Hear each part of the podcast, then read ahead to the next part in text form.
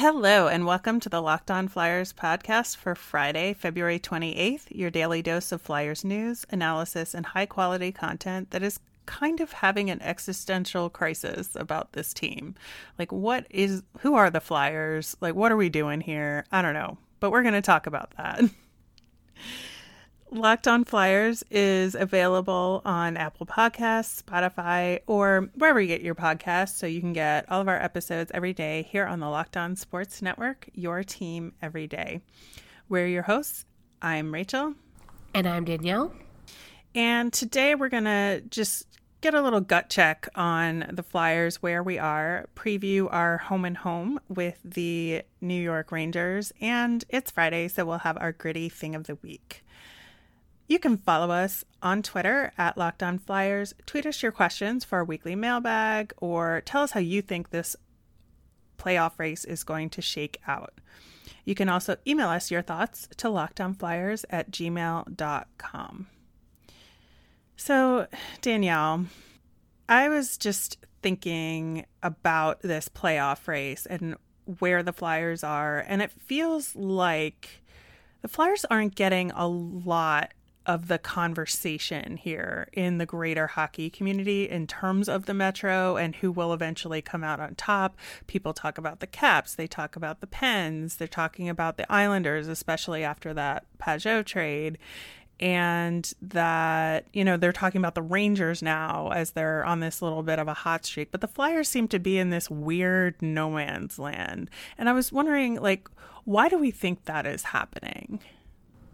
Why? I mean, hmm. I to be honest, I think the Flyers always fall into that kind of uh, category, especially in the Metro, um, just because of looking at like their past success. You know, I mean, the Caps and the Penguins have been dominant for how many years? So you kind of expect to see them at the top of the Metro. I mean, the last time that the Flyers got into the playoffs. They were third in the Metro that that year. So, I mean, I kind of understand why they're not like at the forefront of every conversation because think about it, even at the trade deadline, they didn't really do anything too splashy, big, fun. Um, and then even before the season started, they made some moves. Um, but I mean, getting Kevin Hayes was a huge you know, addition. But I don't know if it was like the funnest move. It definitely wasn't the funnest move in the Metro. So I just think that's kind of historically where the Flyers have been. And I don't think that people watch the Flyers enough to see that, you know, hey, there is something different about this team. I mean, we see it because we watch every game. Um, but you know, for those who don't, I don't know if the Flyers have made enough big splashes for them to start focusing in on them, if that makes sense. It does. I feel like, you know, you're right. As, you know, close observers of the team, we see the day to day and we see the change from last year to this year. We see, you know, Sean Couturier getting a little bit more respect in the elite 1C conversation and the Selke conversation, but you know, finally, like we see, yeah, finally, but we, you know, we we also see you know, some of the small things that this team has done to improve over the past years, whether it's a little bit on special teams, especially the PK, but it's also like the resiliency, it's also the depth players stepping up. You know, we've talked about all those things, but I just don't see that as being visible to the rest of the NHL fandom. And that you're right that people are kind of riding on past reputations for the Flyers and you know, I'm wondering if that could be a good thing going into potential playoff race about you know other teams and other fans underestimating the flyers or you know is it dangerous because maybe we don't know who this team is really? You know i think in a weird way it's a little bit of both. I think this is new territory for flyers fans to like actually believe in your team and to think like, oh wow, they really yeah. can win this game. um, instead of thinking like, oh no, they're gonna, they got the lead, but they're gonna give it up, or they're not gonna come back, or another bad start. You know, we're a fragile fan base right now, and you know, I think that's fair because as as many changes as the Flyers have made we still don't know. We I mean you we won't know until they just show us, until they just do it, until they just win around. You know, and I think that once you do that, then you'll start to get some of the respect or you'll start to see some of the respect from non-Flyers fans or you know fans for, who are in the Western Conference or even media that's in the Western Conference because look at the Islanders. The Islanders were not highly respected until they changed the coach and you saw the change in the team and I think that's kind of where the Flyers are at. And it, if they get into the playoff, well, when they get into the playoffs, hopefully, um, and they win around, then maybe we will start. We will see, you know, people starting to believe in the Flyers, because I think that's when the fan base we will fully believe in them. Yeah, I got uh, I reached out on Twitter to see like other fans what they thought of the Flyers. And I got a couple of good responses, and you know, some somebody who was a Bruins fan was basically saying that the Flyers are less than the sum of their parts. That they look at Coots, Giroux, Voracek, JVR, Konecny, Ghost, and say that like the team is producing less than those names would suggest which I think, you know, is a fair assessment to some degree, but again, not as accurate about this year versus past years. And then another person compared the Flyers to the Dallas Stars, which is like they could be amazing or terrible at any given moment, which I thought was a very interesting comparison. I mean, that actually makes a lot of sense. I mean, it does to some degree, right? Huh. Yeah, I mean, like you got to think about it. the goaltending has always been a huge issue in mm-hmm. Dallas. Goaltending has always been an issue in Philadelphia. Um, the defense looks a lot better in Dallas. The defense looks a lot better in Philadelphia. And now it's kind of you need your forwards to score. And I think that, you know, I think that's fair for both uh, teams. So yeah, I can see some similarities. Yeah, I just thought it was an interesting conversation. Very curious what y'all out there listening think as well. So send us your tweets or emails with, you know, what do you think about this team in the greater scheme of the NHL and, and the conversation? Definitely be curious to hear other people's thoughts as well.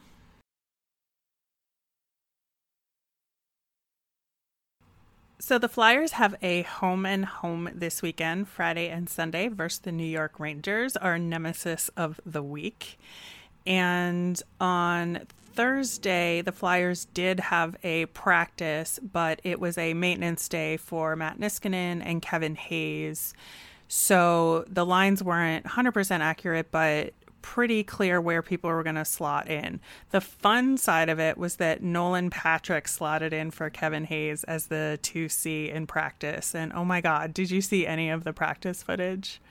I saw a little bit of it and just like a glimpse into the future. Um, I love that.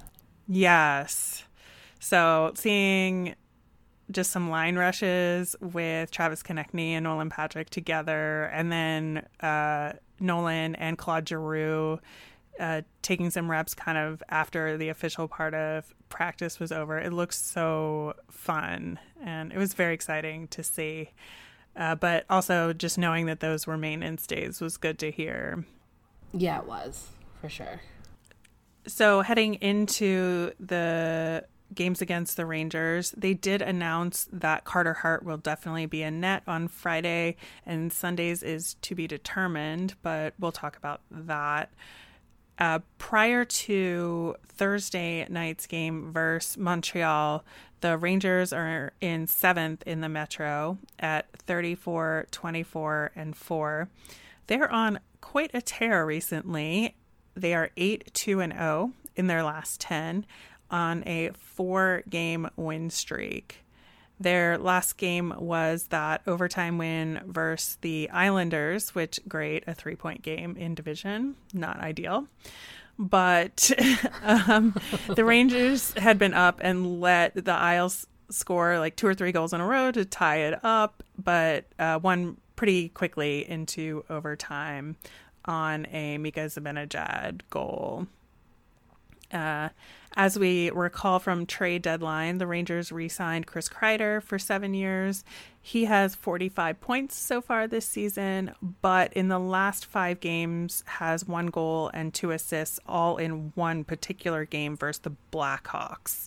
So while he's been very, very good this season, as of late has been in a little bit of a drought. Uh, they traded Brady Skjei to Carolina, and then of course we talked about that car accident that has taken Pavel Buchnevich out, as well as Igor Shesterkin. Um, Buchnevich is still day to day, and they have not, as of recording, determined whether or not he'll be available for the Rangers that night. So, what what are we thinking about the Rangers here? You know, the Rangers, uh, Rachel, what can I say about them that's not extremely negative and mean? I, they're just, they never go away. Like, and, and I've said this before, but they just never completely go away. Like, why are they, why are they eight and two in their last 10 with a four game win streak? That doesn't make any sense to me, but here they are, here we are. Mika Zibanejad is just amazing and I hate that. Like, I, I don't know what else to say. I mean, their goaltending has always been a strength. And again, we see that depth that they have. And it's frustrating.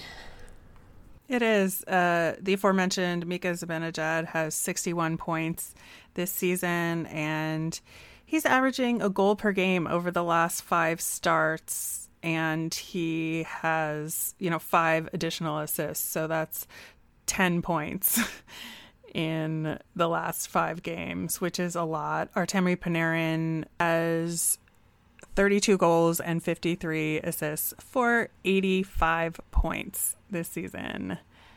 That is a lot of production there, which leads to, I think, a top two lines for the Rangers that are super dangerous you have Chris Kreider, Mika Zibanejad together on a top line that had been with Buchnevich, but uh, due to the accident, I think they have um, Filip Chytil as the additional winger there. Still a pretty intense line there. And then a second line of Panarin, Ryan Strome, and Jesper Fast, who interestingly scored his first NHL goal against the Flyers uh, back in 2014. So, yeah, their top six is pretty lethal.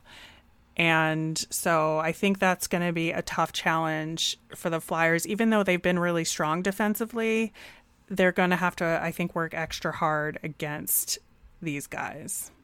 Yeah. I mean, anytime you have a top six like that, you're definitely going to find some success. I'm interested to see how the lines match up, like how, um, like who.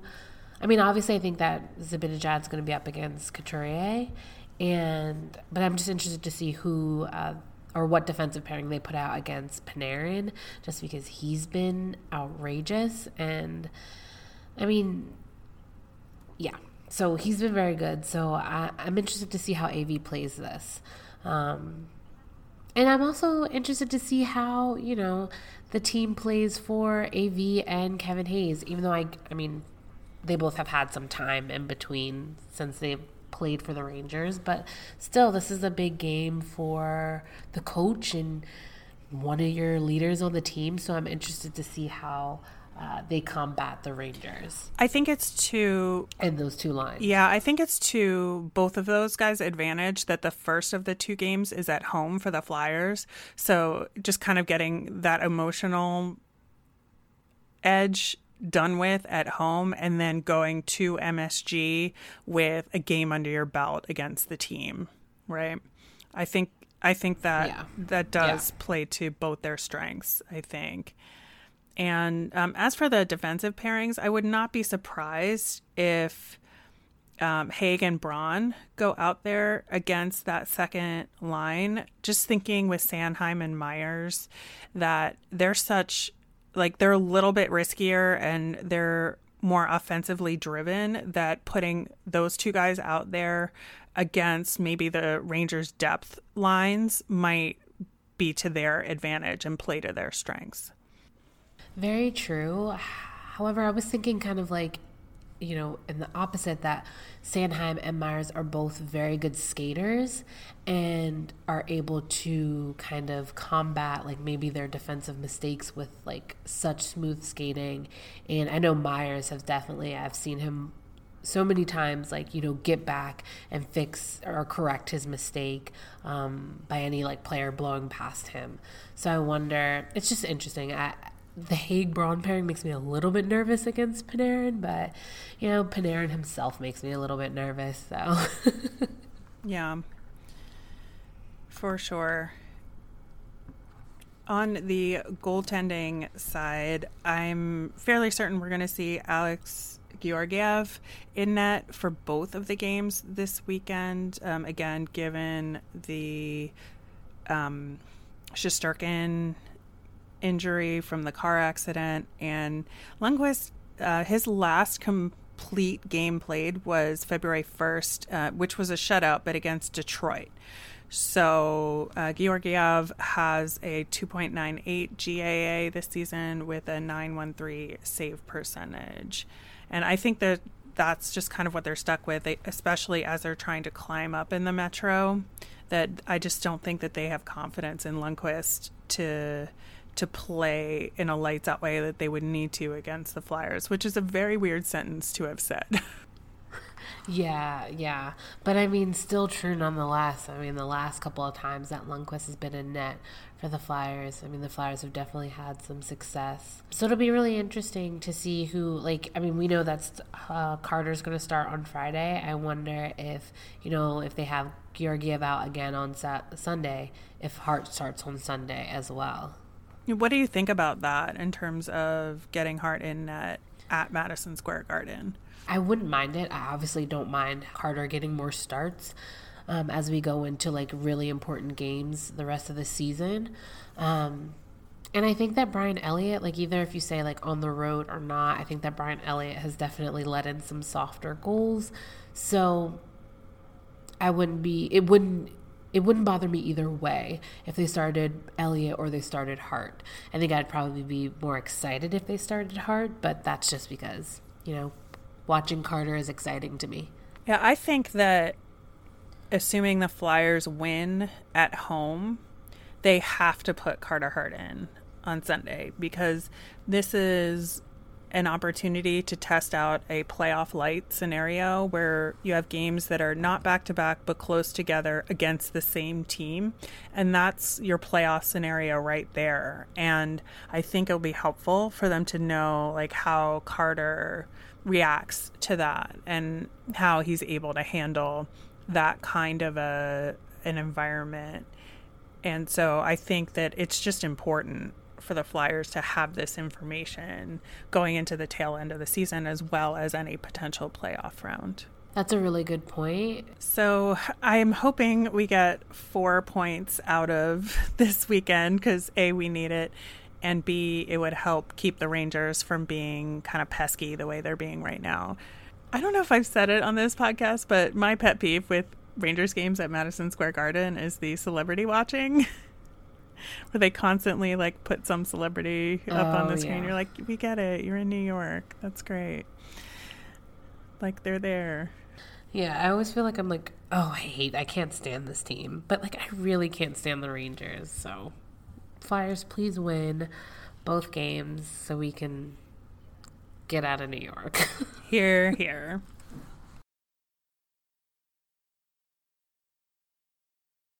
All right, Flyers fans, it's Friday, so as you know, it's time to celebrate our large orange friend Gritty.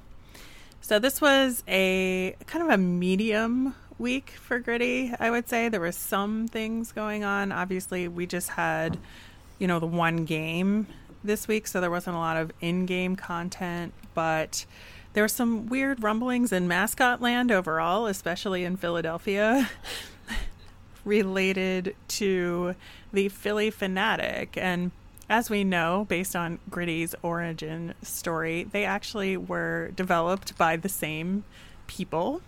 And so there was going to be some solidarity there, which rolled out in the game against the Sharks, where uh, Gritty dressed up a little like the new Phanatic, which, you know, is again is a little fishy given both of their sources. But so Gritty had kind of the eye thing with the blue feathers around it, kind of like the yeah. Phanatic, and had a blue tail and holding signs saying, I stand with the Phillie Phanatic. If you don't, come see me. So, what did you think about that whole mascot solidarity thing? You know, I appreciate it. I wasn't like that big of like I didn't have that much of a I didn't have that much of an opinion on the Phanatic getting like changed around um, than some people. But I thought that was funny. I think Gritty is very funny, and I thought that was like that was very funny. And you know, I listen, Philadelphia, we got to stick together. So I appreciated it. Yeah, I did too. I definitely. I don't know that I loved what they did with the Phanatic, but I understand like why that's happening with the lawsuit and everything you know, in terms of like who owns the rights to the Phanatic. So they made some tweaks, and people are assuming that that's why they did that. And so they kind of readjusted the center of gravity of the Phanatic a little bit. And so I think Gritty was trying to call attention to that a little bit and to, I don't know what level of success, but uh, definitely just putting it out there that Gritty will uh, be there for for their fellow mascot in Philadelphia. So the only other I think like in-game thing that Gritty had was uh, kind of doing the get in front of the net and try and screen the goalie during the Mites game. And it was very very cute just because Gritty, well first of all Gritty was not on skates for this, so was a little bit shorter than normal out there on the ice, but still tall enough that Gritty just dwarfed this uh, Mites goalie that was in net, and it was like it was just very cute. And the the goalie did kind of look a little bit Carter Hart ish in net there, just with the setup and everything. So it was it was definitely cute. Very very cute. Um, I appreciated it. Um, one thing actually we didn't talk about, or we don't have on our gritty list that I just remembered, was at the um, Flyers Carnival, I believe. Um, Jack, and we talked about Jack, who was like a huge fan of Gritty, um, came and Jack is cancer free. And Gritty took a picture and was like, "It's we, my friend Jack, is cancer free." That's a really good, a cute one. Oh yeah, that is really nice. Yeah. And I think it comes a little bit full circle because we talked about Jack on you know the podcast during our gritty thing of the week. So I'm pretty sure. Was that our first gritty thing of the week? I think so. I can't remember, but like I truly do. It was like our first or second one.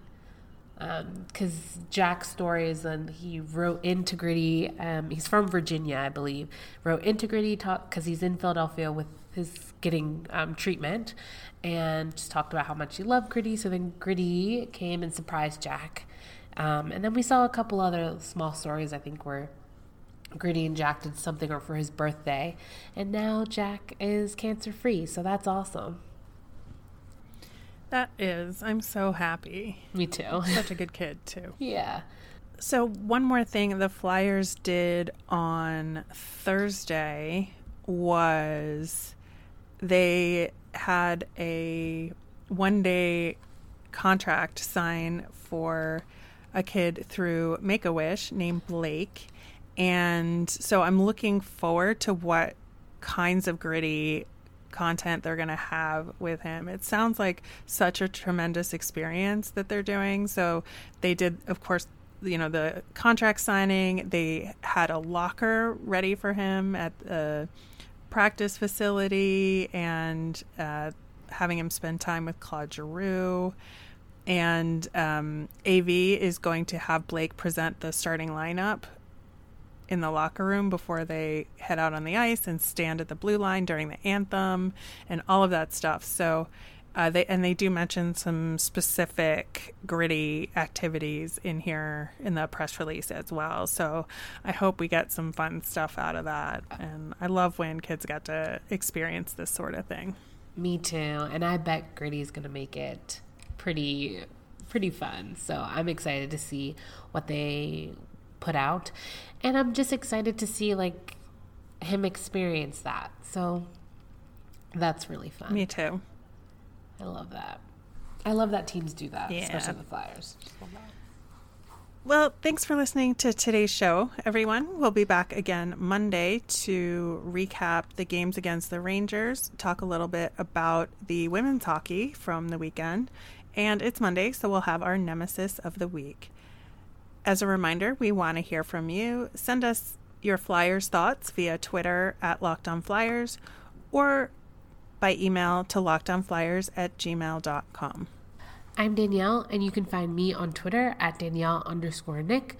That's Danielle underscore N I C C. And I'm Rachel. I'm on Twitter at R Miriam. That's R M I R I A M. Have a great weekend, everyone.